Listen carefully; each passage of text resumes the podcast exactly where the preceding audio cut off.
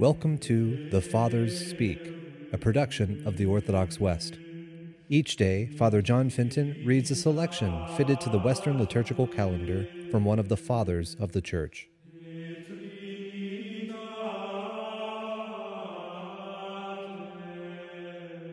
As we on this day commemorate the decollation or beheading of St. John the Baptist, let us listen to a portion of a homily by our Father among the Saints, Ambrose.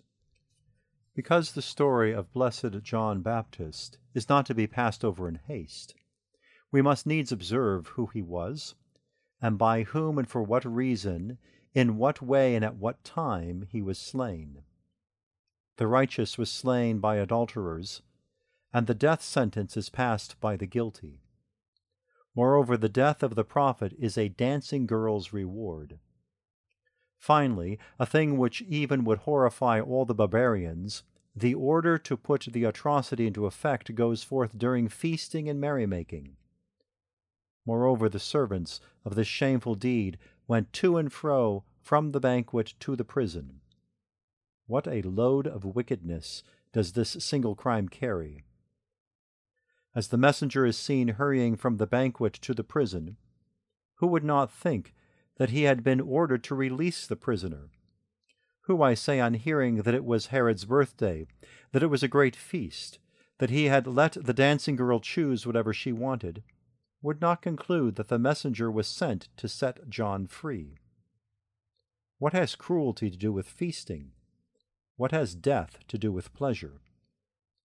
The prophet is hurried to his doom while the feast is in progress by order of the reveler from whom he has not sought release. He is slain by the sword, his head is brought in on a dish. Cruelty needs this portion to feed the ferocity that is not satisfied by the banquet. Behold, O cruel king, a spectacle worthy of thy banquet. Stretch forth thy hand, lest any savagery be wanting, that streams of holy blood may flow between thy fingers. Since thy hunger could not be satisfied by feasting, since the flagons could not quench the thirst of this monstrosity, drink the blood still flowing from the gushing veins of a severed head. Look at the eyes, the witnesses, even in death of thy crime.